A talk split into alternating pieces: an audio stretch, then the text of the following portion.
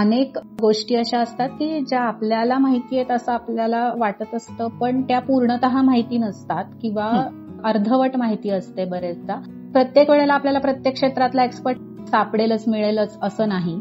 झालेले पेरेंट्स तर आहेतच पण इथून पुढे होणारे जे पेरेंट्स आहेत तर त्यांना तो प्लॅटफॉर्म अवेलेबल असेल आणि कसं त्याच्यातनं आपल्याला समाजासाठी काही करता येईल असं थोडंसं डोक्यात ठेवून खरं तर हा प्रयत्न सुरू केलाय. तर त्याविषयी तुमचं काय मत आहे? तुम्हाला काय वाटतंय? हा प्रयत्न कसा आहे? तू हे जे काही पॉडकास्ट सुरू केलेलं आहे सेल्फलेस पेरेंटिंगचं तर मला याचं खरंच खूप मनापासून कौतुक करावंसं वाटतंय की हा विषय खरं म्हणजे खूप आपण असं म्हणतो की पॉकेट मधला आहे. म्हणजे ओपन पण आहे आणि पॉकेट मधला आहे. खरं पेरेंटिंग काय आहे किंवा खरा गायडन्स पालकांना मिळतोय की नाही अशी सध्या परिस्थिती आहे. कारण प्रत्येक जण उठून पेरेंटिंग वरती काहीही बोलतो.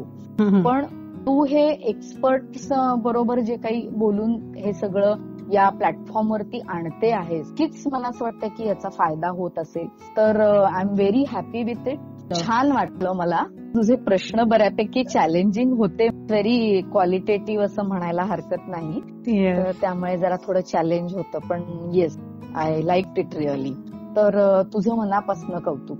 थँक्यू तुमच्यासारखी खूप चांगली चांगली लोक जोडली जातात. त्यामुळे उभारी पण मिळते हे सगळं करण्यासाठी. So Thank you. Thanks a lot.